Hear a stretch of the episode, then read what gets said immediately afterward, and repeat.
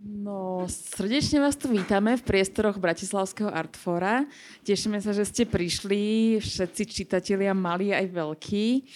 Uh, spýtam sa na úvod, sú tu nejakí čitatelia bubliny? Časopisu Bublina? Super, super. tak um, ja som z vydavateľstva Bublina a veľmi sa teším, že nám uh, u nás vyšla vlastne už druhá kniha, okrem časopisu, ktorý vydávame. A dnes sa budeme baviť práve s autorkami tejto knihy. Agata si sa volá tá kniha. Máme tu na Terezu Olovo, ktorá ju napísala. Máme tu Evu Škandíkovú, ktorá ju pokreslila. A v druhej časti, aby ste vedeli, že čo nás čaká, v druhej časti si prizveme do, disk- do diskusie aj psychologičku Lauru Bito um, Urbanovú, ktorá sa venuje téme mobily a deti a mobily, deti a mobily, mobily a deti. A deti sa môžu presunúť e, k takému tvorivému programu, to vás potom ešte nainštrujem. Čiže srdečne tu vítame naše autorky. Ahojte, dievčatá. Ahojte. Um, dievčatá, ja sa vás ako prvú vec chcem spýtať, vy ste sa venovali vo svojom živote už všeličomu. uh, vždy to bolo písanie a nejaké výtvarné aktivity, ale ako ste sa vlastne dostali ku tvorbe pre deti? Teraz ty si študovala filmovú scenaristiku, Evi, ty si študovala reštaurovanie sochy? Papier? Malby. Grafiky. Aha. Malby, grafiky a fotografii starých. Mm-hmm. Čiže bolo to ako keby 2D stále. Ano. No ale čo vás teda primelo k tomu, aby ste začali tvoriť pre deti? tak uh, ja sama doma deti mám, ale to, že som začala ilustrovať, to už začalo vlastne v tom detstve, lebo vtedy sa stretáva dieťa s tými knižkami pre deti a s tými ilustráciami. Sú to vlastne také akoby prvé výtvarné diela, s ktorými sa dieťa môže stretnúť akoby v knižke, že si v nej listuje. Uh, a keďže moji rodičia sú tiež výtvarníci, tak som u nich v knižnici nachádzala knižky, boli to už tie klasické dejiny umenia 1 až 10, ktoré boli vždycky po ruke a som si ich ako malá normálne listovala, strašne som sa niektorých obrázkov bála, gojových najmä tam. Mm.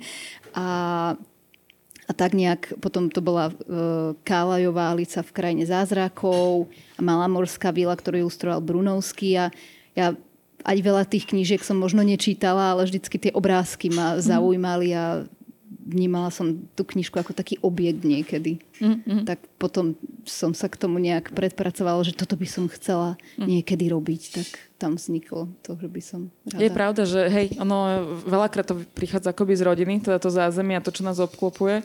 A máš pravdu, hej, že je to vlastne ten prvý kontakt s umením, ktoré dieťa môže mať.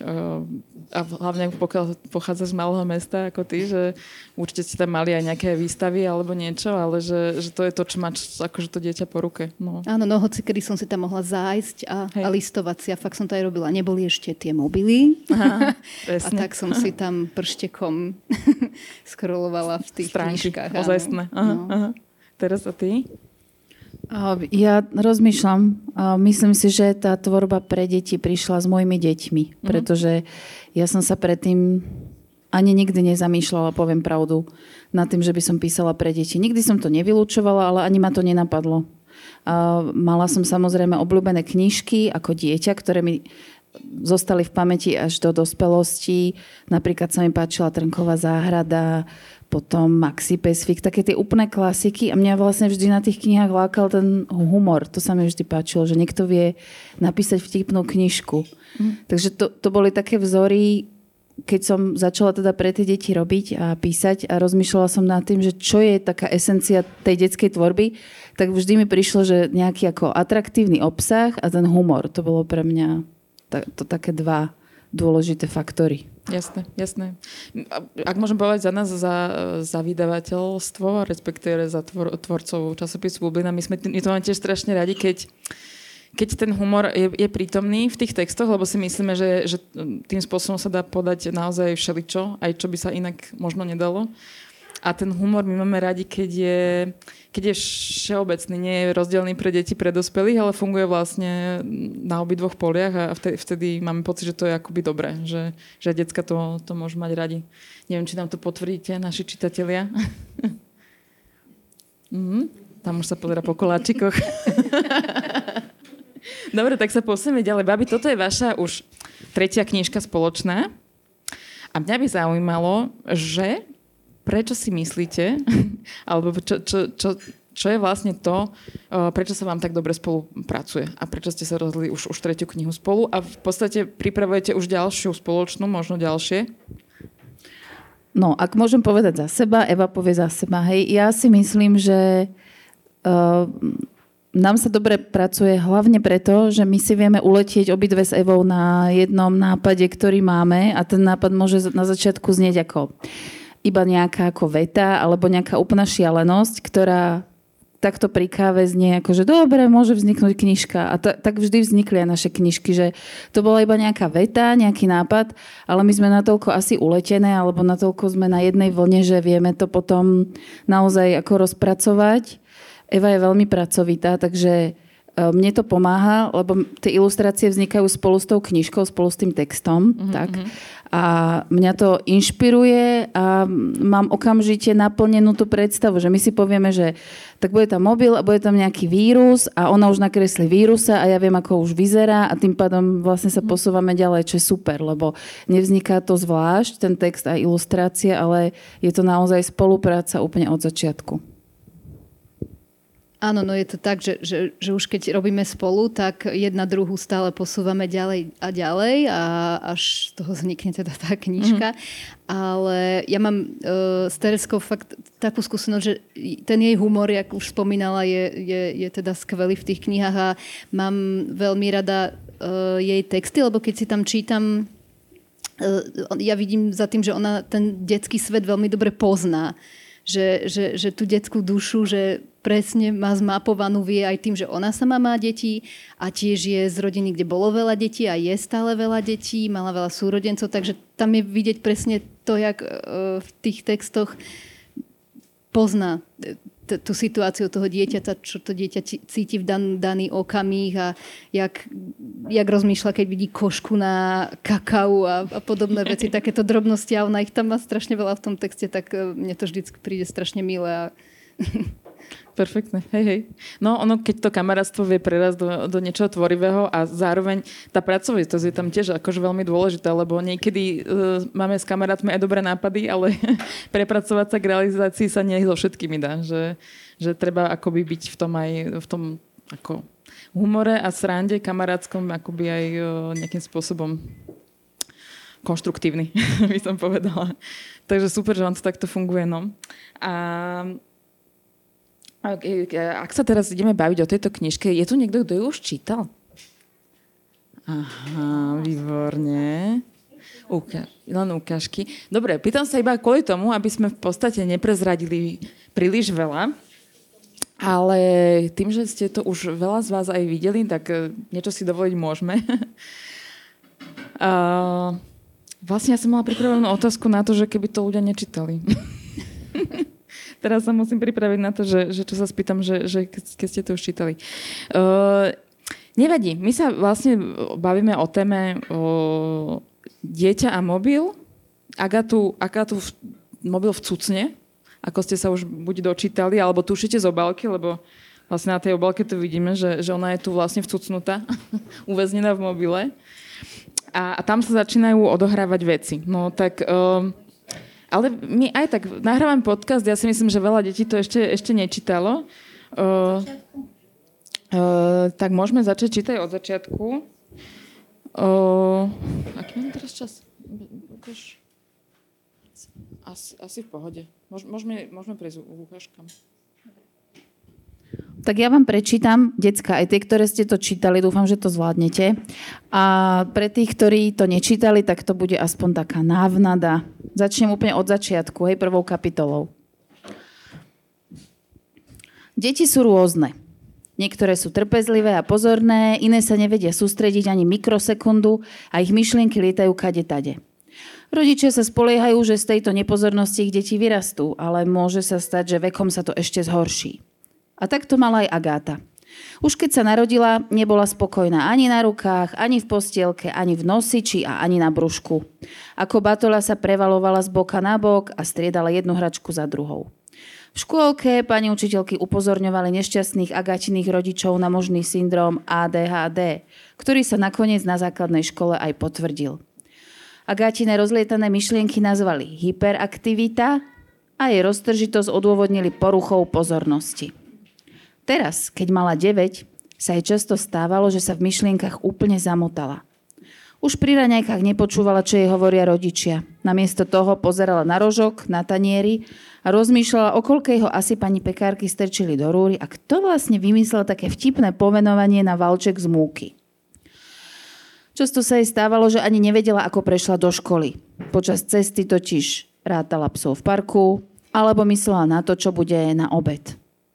Agáta snívala, aké by to bolo, keby sa svet trikrát zrýchlil. Nuda, by neexistovalo, lebo všetko by dostalo švih. Ako vo filme, kde postavy sedia v parku a stačí blik a už je večer a jedia doma večeru. Aj ona by tak chcela žiť. Chvíľku by sedela v škole na matike, blik, už by bola posledná hodina, blik, už by jedla obed, blik, už by bola hudobne na klavíri, ale len chvíľu, aby si učiteľka nevšimla, že nevie prstoklad, blik a už si liha do postele, blik a už je ďalšie ráno. Ešte lepšie by bolo, keby sa mohla rozdeliť. Vtedy by sa jej vtedy by sa toho stihlo ešte viac. Hlava by išla do školy, ale nohy by zostali doma v teplej posteli. Trup by išiel na prechádzku pozrieť mamu do galérie alebo tata do telky. To by bolo super, premýšľala Agáta. Všetci by sme mali zábavnejšie a vzrušujúcejšie životy. Agáte síce myšlienky lietali sem a tam, ale aj napriek nedostatku pozornosti si veľmi dobre uvedomovala, že sa blížia Vianoce. A na tie sa tešila najviac na svete. Pretože mama jej konečne slúbila nový mobil. No, to, že jej mobil slúbila mama, by sa mu o sebe nemuselo nič znamenať. Je predsa všeobecne známe, že darčeky nosí Ježiško. Hoci Oskar hovorí, že to nie je pravda. Niektorí dokonca tvrdia, že darček nosí Santa Claus. Bolo teda dobré mať to poistené zo všetkých strán. Napísala Ježiškovi aj Santovi a neunavne každý deň prosíkala mamu. Predstavovala si, čo všetko si hneď do mobilu nainštaluje a stiahne. Môj život s mobilom, rozmýšľala Agáta, bude krajší, pestrejší, vtipnejší, efektívnejší, no hlavne rýchlejší. Zjednoduší je toľko vecí. Agáta, kde si? Ty zase niekde lietaš. Vytrhol Agátu z rozmýšľania prísny hlas pani učiteľky Melárovej, ktorá už stiahovala žalúzie na okne, aby sa Agáta nerozptýlovala pohľadom na svet vonku. Sústreď sa a rob to, čo všetci tvoji spolužiaci. Agáta sa zahambila. A čo, čo to je? V celej triede to zašumelo. Nakresli, čo by si chcela dostať na Vianoce, odpovedala pani učiteľka. Agáta sa zatvárila otrávene. No na čo kresliť mobil, veď všetci predsa dobre vedia, ako vyzerá. Má ho každý. Aj Nina, aj Agatina mama, táto, učiteľka z klavíra, spolužiaci z hudobnej a dokonca aj jej nudný starší brat Oskar. Hoci Oskar to je čudný prípad, zaujímajú ho už iba ryby. Mobil používa len na sledovanie youtuberov, ktorí mu vysvetľujú, ako si uviazať mušku na háčik tak aby s ňou chytil veľkú šťuku v potoku. Agátu Oskar nudil. Kedy si sa s ním ešte dalo hrať a rozprávať, ale teraz len mlčí a pozera do kníh, alebo je na rybárskom krúžku, keď je doma, ignoruje ju a je ticho. Presne ako ryba. Mobil mlčať nebude. Ten bude Agátu sprevádzať celé dni. Keď sa bude nudiť, skráti jej chvíľku. Keď niečo nebude vedieť, cez Google jej poradí. Keď sa jej bude chcieť snívať, pustí jej hudbu. Má predsa toľko aplikácií, že jej raz, dva spríjemní život. Bude s ňou stále. Ani nepôjde domov, ako je ľudská kamarátka Nina. Cez deň ju bude rozveselovať a kým bude ona v noci sladko spať, postráži ju. Stane sa z neho kamarát, ktorý je vždy po ruke. Ale hlavne nič od nej nechce. A na rozdiel od psa ho ani netreba venčiť. A tak sa Agáta zase strátila v myšlienkach a nevšimla si ani zvonenie na poslednú hodinu telesnej, kde hrali volejbal a ona si potom v šatni zabudla tenisky a nevšimla si ani to, ako sa pani kuchárky usmievali, keď jej naberali zemiakovú kašu s rezňom, no pretože aj im začali prázdniny. A zabudla si vziať jogurt, ktorý dostali ako darček.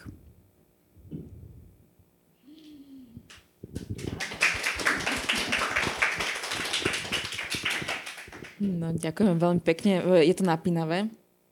Dúfam, že hej.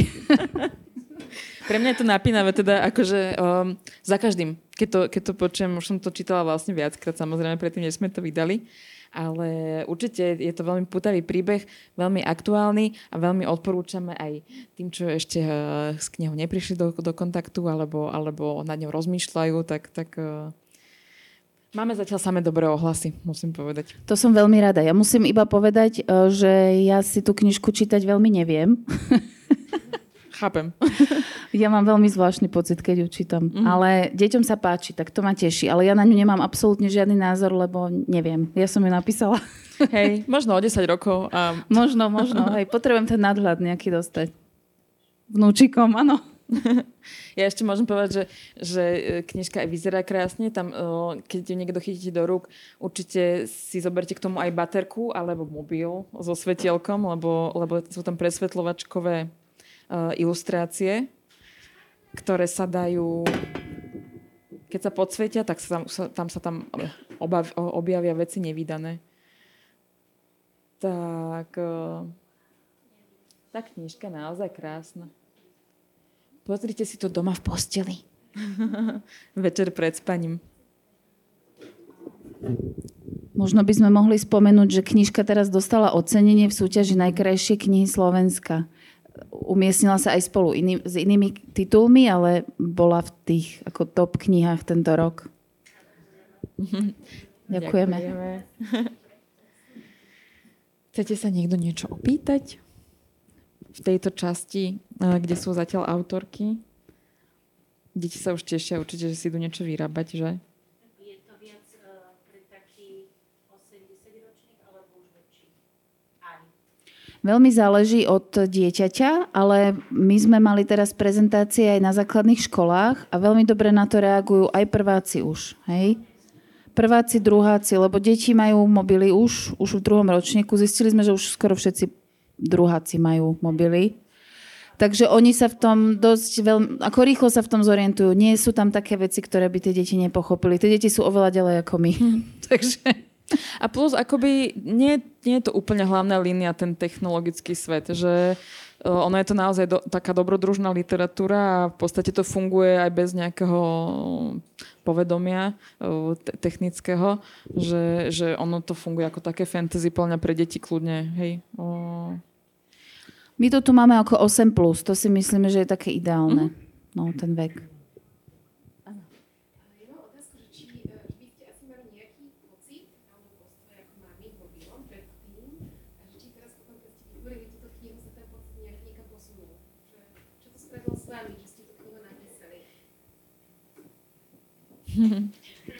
Ja sa priznám, že mám deti ešte dosť malé, takže mi mobil zatiaľ oni nemajú a ešte som sa ani nestretla s tým, že by ho nejak intenzívne chceli. Takže ja mám k tomu taký postup, že som napísala túto knihu a pevne verím, že tie deti to pochopia a budú chcieť byť iba so mnou.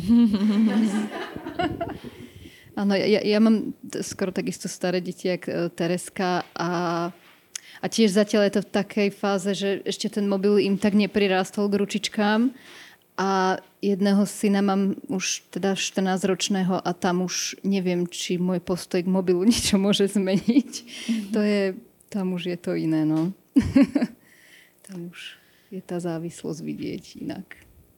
No, uvidíme, k čomu sa prepracujeme v našej aj druhej časti diskusie.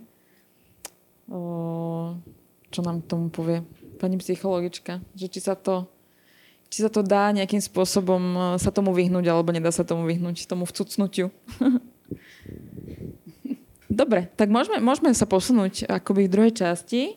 Decka, ktoré si chcú niečo vyrábať, vás sa zoberie naša Miriamka. Hej, chodte, chodte, chodte. Bude to super. A my prizveme na pódium našu, našu Lauru, psychologičku, Laura Byto, Byto Urbanová. Super. Ďakujem. Tak, vítajte, vítajme. Um, môžeme ísť rovno k veci, že my, e, teda ten príbeh, to, čo zažila Agata, samozrejme je, je také priama fantasy sci-fi príbeh detský. Ale teda tá, tá motivácia, tá túžba po tom mobile je, je naozaj veľmi reálny problém dnešných detí. Uh, asi zrejme nie je rodina, kde by sa tejto téme vyhli alebo by sme sa tomu vedeli vyhnúť, pokiaľ nežijeme niekde v jaskyni, uh, tak um, uh, chcela som sa spýtať vlastne najprv dievča, či to už uh, riešili doma, to už sme si odpovedali na to, ale vlastne vy máte teraz ešte celkom dobrú, dobrú skúsenosť, chodíte po školách a teda hovorila si Tereza, že naozaj ten mobil je prítomný už v dosť, dosť uh, nízkom veku. Ako, ako to je? Dneska som práve bola s druhákmi a pýtala som sa, a to bolo viničné pri Pezinku, takže je to ešte taká ako menšia obec a tam mali ten mobil 85% triedy, vlastne už ho malo, čo ma prekvapilo. Myslela som si, že to je naozaj od že to tí rodičia riešia proste v treťom ročníku, ale milila som sa, je to skôr. Lavra, má, máte nejaké e, výskumy, prieskumy, že, že štatisticky sa dá nejak povedať, že kedy, kedy to prichádza o ten vek, kedy už deti dostávajú tie mobily? O, tak výskumy posledné ukazujú, že v podstate už tie prvé ročníky na základných školách už deti mávajú telefóny. Uh-huh. V podstate do prvého kontaktu s nimi prichádzajú ešte oveľa skôr. Jasné. Možno to aj z praktických dôvodov tie, tie deti dostávajú, že rodičia ich chcú mať pod kontrolou? Asi, asi to je tá motivácia. Môže to byť jeden z tých motivov, prečo vlastne rodič dá dieťaťu telefónu. Uh-huh. Uh-huh. Um, vlastne tá línia v Agatinom príbehu je o tom, že jej sa ten život bez mobilu zdá byť strašne akože fádny, nudný, strašne pomalý a to už je teda potom mobile. A stane sa jej vlastne to, že ju ten mobil naozaj vcucne, ale je to teda paralela toho, že ju, alebo ja teda z toho čítam to, že, že paralela k tomu, že že ju vlastne odtrhne akoby od nejakých reálnych vzťahov, od, od rodiny alebo kamarátov. Je toto tá hrozba, ktorej sa my máme ako rodiče bať, alebo čo je naozaj tá reálna hrozba, ktorá nám, nám hrozí vlastne s príchodom toho mobilu? O, tak o, mobil alebo teda digitálne technológie sú veľmi takým čarovným nástrojom v našich životoch, ktorý samozrejme okrem nejakých benefitov prináša aj mnohé rizika. A toto je jedným z nich, nakoľko sa to ukázalo aj v našom výskume, čo sme robili síce s trošku staršími deťmi, že v podstate oni častokrát uvádzali, že niekedy si sadnú za počítač alebo za telefón a zistia, že tam sú strašne dlho až potom, keď sa začne stmievať alebo si uvedomia, že musia ísť, ja neviem, spať alebo niečo. Uh-huh. Takže je, je to jedna z vecí a obzvlášť, ak to má dopad na ich ďalší život, tak je to, je to naozaj riziko. Či už ide o tie medziľudské vzťahy, alebo aj na nejaké ich eh, povinnosti, ktoré si majú vlastne sú, sú vcucnutí proste. Sú, sú. Ako utopení. My hovoríme, že utopení v online svete, uh-huh, alebo vo uh-huh. svete technológií. No, ono je vlastne otázka toho, že oni tam akoby do, nejaké vzťahy tiež si, si pestujú, respektíve prichádzajú tam do kontaktu s ľuďmi, len akoby to nie sú úplne tie reálne vzťahy. Um, to je pohode. To sa, to sa s tým ráta. um, len teda hej, no riziko je, je, je toho, to, že, že potom môžeme zabúdať akoby na ten ozajstný svet a, a tu je tam, tu, je, tu sú tí moji rodičia, moji súrodenci. Či, čiže to je, to je jedno z tých rizik. No a, a čo ešte ďalšie? To, čo sa ukázalo nám uh, vlastne v súvislosti s uh, mobilom alebo teda aj digitálnymi technológiami bolo, uh, že sú vlastne zraniteľní v tom online svete. Mm-hmm. Tam sa vyskytli rôzne rizika od uh, kyberšikany, k nejakej strate údajov alebo mm, čo ja viem, prichádzanie do kontaktu s neznámymi ľuďmi, s mhm. nejakou neznámou identitou, ktorá nemusí byť vždy spoľahlivá. Zároveň naše deti ukazovali, alebo teda spomínali aj rôzne zdravotné rizika, ktoré v dôsledku nadmerného používania technológie alebo teda mobilu sa môžu vyskytnúť, či už ide o nejaké aj negatívne emocionálne stavy, ako je napríklad, ja neviem, hnev, smútok alebo závisť ale aj rôzne také fyzické ťažkosti, či už on, niekedy uvádzali, že zistili, že sú dlho pri počítači, keď ich začal bol, bolieť krk, mm-hmm. alebo hlava, alebo oči a že to bolo takým znakom, že OK, tak poďme sa posunúť niekam inám, poďme robiť niečo iné. Čiže um, toto bolo tiež také rizikum, ktoré sa nám, riziko, ktoré sa vlastne vyskytovalo. A okrem toho to bola aj nejaká taká závislosť na funkčnosti tých uh, technológií. Mm-hmm. Čiže v podstate v, mnohých sa spolie, v mnohom sa spoliehame na tie technológie, že urobia za nás aj ten mobil, všetko si tam ukladáme, ale zabúdame, že stále je to len technológia, ktorá môže zlyhať. Samozrejme, áno. A tie deti, no, v podstate, oni asi, asi najmenej, najmenej zrejme, zrejme nevidia, akoby, nevidia odhadnúť tú hranicu. Sami s tým máme niekedy problém, nie?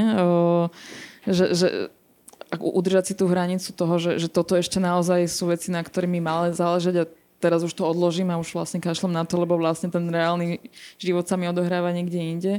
Čiže my to po tých deťoch možno ani niekedy nemôžeme chcieť, aby si tie hranice vedeli určiť. Tým pádom im s tým musíme pomáhať samozrejme.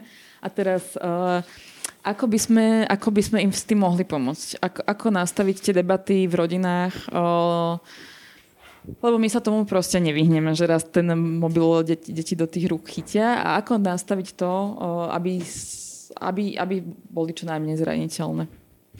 Uh, povedala by som, že to najsilnejšie, čo v rukách máme, je rozhovor s dieťaťom. Mm-hmm. Čiže v podstate aj otvorene hovoriť o našich nejakých skúsenostiach, o našich pocitoch, hovoriť prečo vlastne trávime čas my s tým telefónom, keď už to musíme robiť v jeho prítomnosti, ale aj mimo toho. Uh-huh. Zároveň sa aj zaujímať o to, čo to dieťa zaujíma na v tom telefóne, na internete, prečo ho potrebuje, čo tam hľadá, čo mu to dáva, s čím prichádza ja neviem, do kontaktu.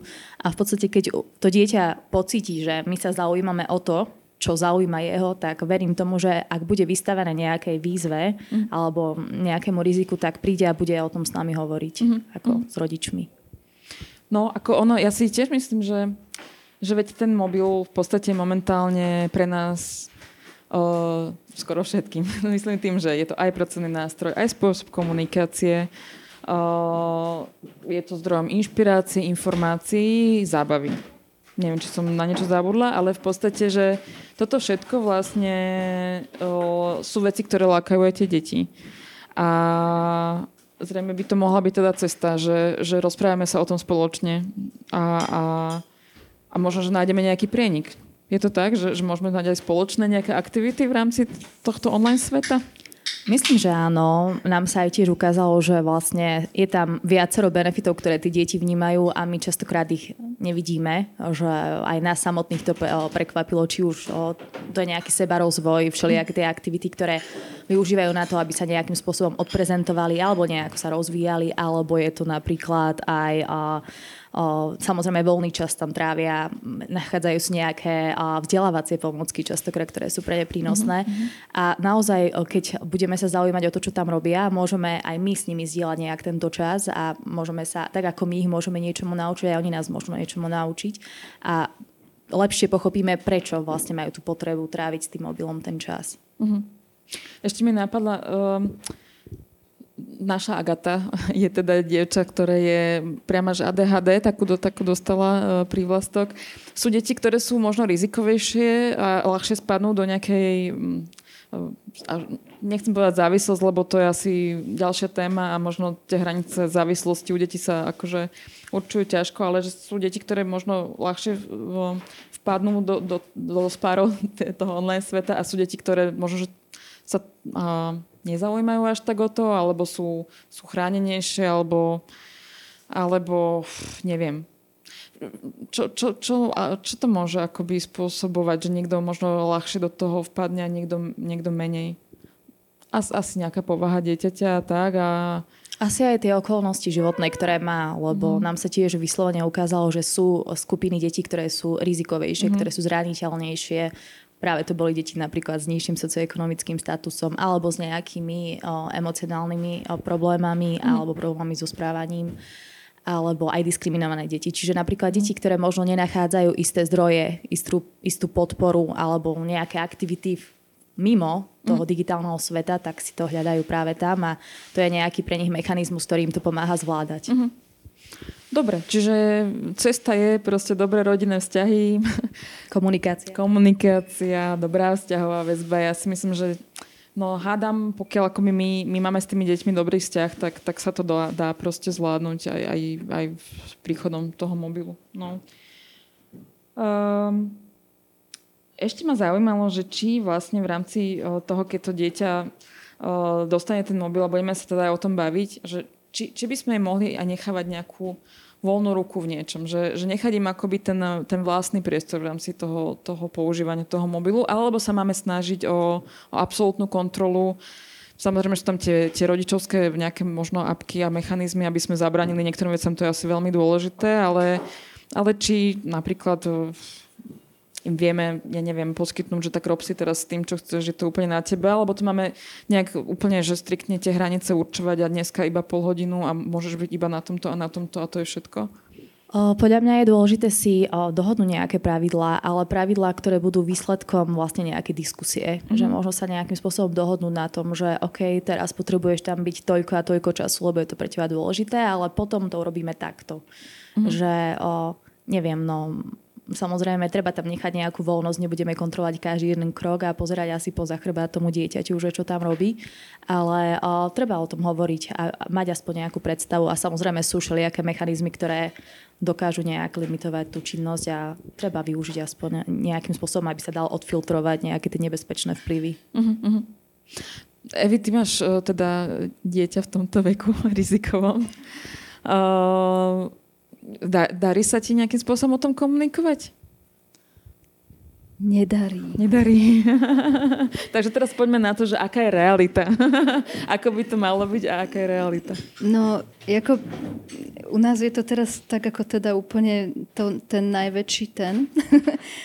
a uh, my sme sa snažili všetko, športy, krúžky, uh, po galériách chodiť, všetko sme sa snažili tomu dieťaťu ako ukázať ten svet aj proste mimo mobil, športové aktivity, všetko a napriek tomu Uh, on ten mobil považuje ako uh, dobrý spôsob, ako zabiť ten čas. Uh-huh. on keď sa nudí, tak vtedy sa k tomu utiahne a uh-huh a už je fakt, jak sa to hovorilo niekedy, až do večera sa zotmie a ostane mm-hmm. prekvapený, ale už keď tam prídem ja ako rodič, tak už som poslaná Hej, preč, že, že čo, čo ja tiež mám svoj mobil a ty do toho pozeráš. Aha, a, aha.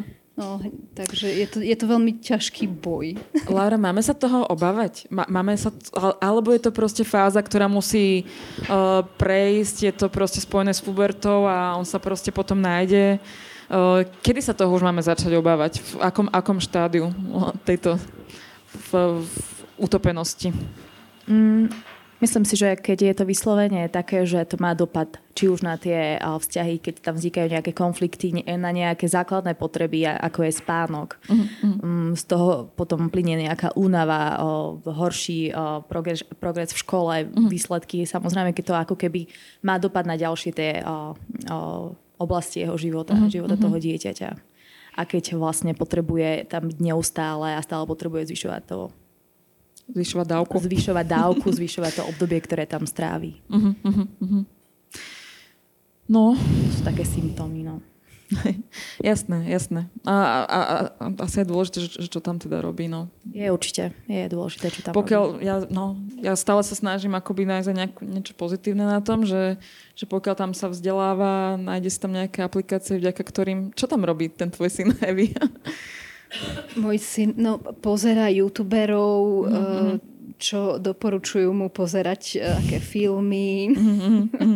Eh, čo si objednať, čo odbaliť mm, mm. a takéto. No bohužiaľ není to nič, eh, no, žiad, žiadne eh, dokumentárne filmy, ak by som si ja predstavovala, ktoré by ho niečo aspoň obohatili, keď teda pozera už do toho Jasne. počítača alebo mobilu. No, je to ťažký boj a on sa ešte snaží vymedziť proti, uh, proti nám rodičom, že akoby, uh-huh, že my tiež Anželi reštaurátor, tak sme proste tým, tým umeleckým smerom tak nejak a on sa snaží uh, bojovať proti nám, tak just nenávidí umenie.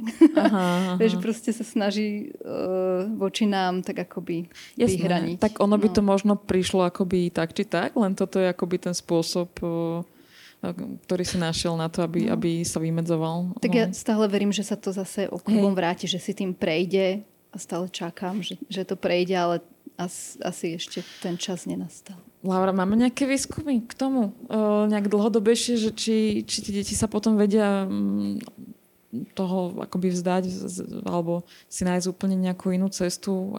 To je asi ťažko ešte povedať, on to celé také dosť čerstvé, tento svet online a technológií. Je to ťažko povedať. Samozrejme, dôležitú rolu zohráva to, čo tam robia. Keď naozaj, ja neviem, dieťa tam tráví čas, lebo hrá nejakú hru, ktorú potrebuje dostať do nejakého levelu a potom sa ako keby tá aktivita zmenší, alebo proste ten čas tým, tak áno, no vtedy sa to zmení, ale ťažko povedať. Ale viem si predstaviť, že v takom veku, ako je 14 rokov, môže to byť spôsob, akým sa vlastne dochádza k tej autonómii, a, lebo aj vlastne naši respondenti hovorili, že nachádzajú na tom internete alebo vďaka telefónu nejaké svoje pohodlné miesto, uh-huh. kde môžu byť sami ako chcú, kde si môžu vybrať, čo chcú. Uh-huh. Čiže ako keby si hľadajú možno to, čo nenachádzajú inde. Uh-huh. No, sama som zvedavá, kam táto naša generácia mladých ľudí, detí, kam, kam ju to zavedie. O, ja som akoby... Je, je to v niečom strašidelné, lebo, lebo ja mám pocit, že je to niečo, čo my úplne ovplyvniť nevieme, o celý tento online svet a, a ne, akoby mám pocit, že to zastihlo nepripravenú každú jednu generáciu a, a vpadlo to do životov, ako vidíme to na svojich rodičov, vidíme to na nás, na našom okolí. Uh, na našich deťoch. A, ale v podstate je to nejaký vývoj spoločnosti, s ktorým sa možno nedá ani úplne veľmi čo, čo urobiť. Samozrejme, že nejakým spôsobom to tie deti musíme o, viesť a, a snažiť sa ich nejakým spôsobom naviesť. Ale niektoré veci určite neovplyvníme a, a myslíte si, že sa s tým dokáže tá generácia mladých ľudí popasovať do, do budúcnosti? Že, že to zvládnu, že, že sa nejak nezmenia natoľko, že, že, by, že by sa úplne odlučtili a že sa nejakým spôsobom vrátime k tej ľudskosti naspäť. Tak ja si myslím, že vo veľkej miere to závisí od toho, akí tí ľudia sú, že čo si so sebou nesú, aké majú tie zdroje, či už v sebe, to, čo je ich vlastnou výbavou, alebo to, čo im vlastne poskytuje ich okolie, ich rodina. Čiže digitálne technológie sú tu a neodídu. Čiže je to nieči, niečo, s čím proste budeme žiť mm. a o, je na nás, ako vlastne s ním budeme zaobchádzať. Áno, škoda, že neviem predpovedať budúcnosť. Nie, niečo napíšte, devčata, o, o, o tom, že o budú... Áno, na niečom pracujete. Dobre, dobre, dobre, teším sa. Áno.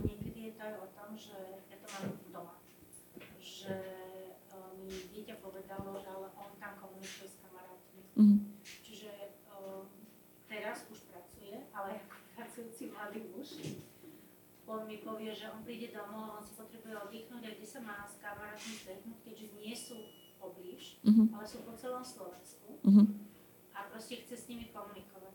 Takže viac menej len tam a v podstate ani nemá kde nejako získavať tie, uh, tie kamarátstva, lebo keď je dlhšie v práci, tak už je fakt človek unavený aby išiel niekde a po väčšine uh, sa stretávajú, ja neviem, nejakých uh, takých, nie, nechcem povedať, že reštaurácií alebo pubov a napríklad on nie je ani na to, aby si dal alkohol alebo takto posedával. Čiže vlastne jeho uh, tá komunikácia je v podstate okrem práci už mm. zdieľa to, keď ho reším, že, že teda by si mohla niečo iné alebo chod za nejakými kamarátmi, takže mm tu mám kamarátov, že nemám, uh, kde vytvoriť nejaké také kamarátstva, keďže chodil, ide do školy, ako, ako sme bývali, potom zase chodil inám. Takže je to také, že niekedy je to o tom, že oni komunikujú. Mm-hmm. A nevie, neviete si poradiť v tom prípade, lebo mm-hmm. čo mi poviete, nekomunikujú. Supluje nám to troška ten sociálny kontakt určite. Korona nám k tomu určite tiež nepomohla. Uh, sú tam aj nejaké výskumy, že, že ako tá korona mohla zasiahnuť, či je to ešte čerstvé?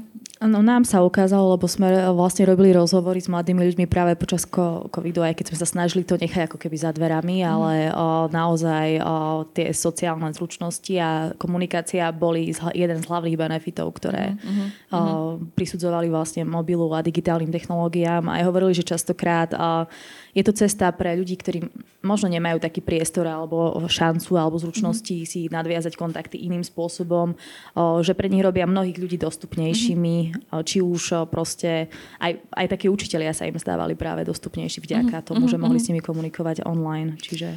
Možno, hej, no ako ono to môže pomôcť. O, treba naozaj zase hľadať tú hranicu toho, že do akej miery to pomáha, do akej miery to potom už vlastne ničí tie ozajstné vzťahy a Ono máte pravdu, že proste už počas online som učila a proste koľkokrát povedali, že zostaňme ešte Mhm. a hrajme sa. Mhm. Ja som sa s nimi hrala, ale reálne to boli veci, ktoré, kde sa, oni sa hrali a pritom sa vzdelávali, že tvorili ve, e, slova, museli nahradzovať slova inými synonymami, to znamená, že uh, aj pre mňa to bola zábava, že som sa tešila, som sa s nimi hrala, ale opäť sme boli len online a opäť sme pozerali do toho a fakt to vyfolovalo určite Mhm. a je pravda, že vlastne aj dospelým sa otvoril iný svet. Holky robia teraz len online, takže povedzme si, že vlastne uh, všetkým ukázal celej spoločnosti úplne niečo iné.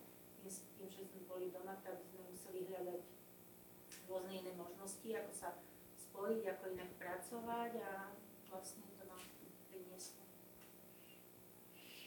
áno. A, Takisto je, mám kamarátku, tiež pani psychologičku, ona je riaditeľka v jednej cestečke a ona práve hovorila, že uh, po tej korone vlastne tiež mali takých nejakých 13-14 ročných študentov a zrazu všetci podľa testovania boli uh, introverti. Hovorí, že neexistuje, aby všetky deti boli introverti. mhm. Ale pres- presne toto z nich to tak ako keby urobilo ten, ten čas, že zrazu že neexistuje. Mhm. Každý jeden, že introvert a pritom niektoré deti poznala takže ono proste, tie deti si trošku aj tak ako keby uzavreli. A zrazu im to niektorým začalo vyhovovať. Áno. No. no tak čo s tým? No, no tak je pravda, že o, vlastne tie rovesnícke vzťahy chýbali Áno. počas covidu určite a tá interakcia o, s tvárou, tvárou tvár určite veľmi chýbala a akokoľvek o, sú tie možnosti, ktoré nám mobil ponúka, tak isté veci proste sa nedajú nahradiť. Takže o, neviem. že čo s tým, ako hej? A, a, asi sa tomu proste nedá vyhnúť. No je to... Aj do škôl sa to vnáša, takže nie, nie je šanca sa tomu vyhnúť. Ja len dúfam, že s príchodom jary, slnka sa zase proste rozbehneme do na ihriska a, a asi je to stále o tej rodine a o tom ponúkaní, aj keď niekedy ani to ponúkanie nepomôže iných aktivít, ale, ale proste asi treba v tom vy, vy, byť vytrvalý, no. Ne, ne, nepolaviť. Proste ide sa, ide sa na ten výlet, no. Nie? Ja si myslím, že aj tá škola je takým dobrým Mhm. prostredím. Tým, že sú v škole, tak tam môžu No. navzájom sa vlastne stretávať a aj tie vzťahy si rozvíjať iným spôsobom ako len cez počítač. Čiže, Mhm. alebo To cez je telefón. Áno, áno. Chýbalo im to. Akože ja verím tomu, že naozaj ten ľudský kontakt je nenahraditeľný, no, že, že sa k tomu proste budeme musieť vrátiť. No. Máte ešte niekto nejaké otázky? že neutečte nám, ja by som si chcela do knihu kúpiť, keby ste podpísali. Budeme pozrieť aj, čo naše deti vytvorili.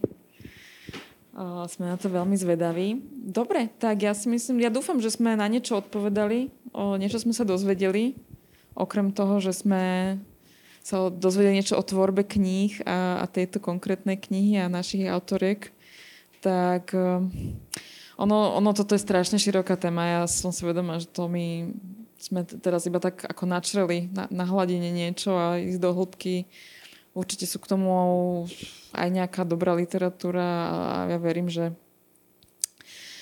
že práve tí psychológovia sú tí, ktorí nám s tým budú môcť akoby nejakým spôsobom pomôcť a treba asi počúvať uh, hlasy detí, hlasy rodičov, hlasy učiteľov a, a nejakým spôsobom komunikovať, ako ste hovorili, aj na tej rodinnej úrovni, asi aj na úrovni uh, širšieho spoločenstva a, a kamarátstvo a láska zvíťazí nad, nad technológiami a, a ne, neemocionalitou. To je vlastne aj posolstvo tejto knižky, dá sa povedať. Aj keď to je knižka pre deti, ale ja si myslím, že toto v nej je, alebo sme sa to tam snažili dostať. No, že ono sa to síce prihovára deťom, ale hovorí to o tej hodnote toho vzťahu mm, medziludského, medziludských vzťahov. Dobre, tak ďakujeme za pozornosť, ďakujeme za krásny priestor Artfora, ďakujem našim hostkám a myslím si, že to v tomto aspoň troška pozitívnom nápeve môžeme ukončiť. Ďakujeme. Ďakujeme.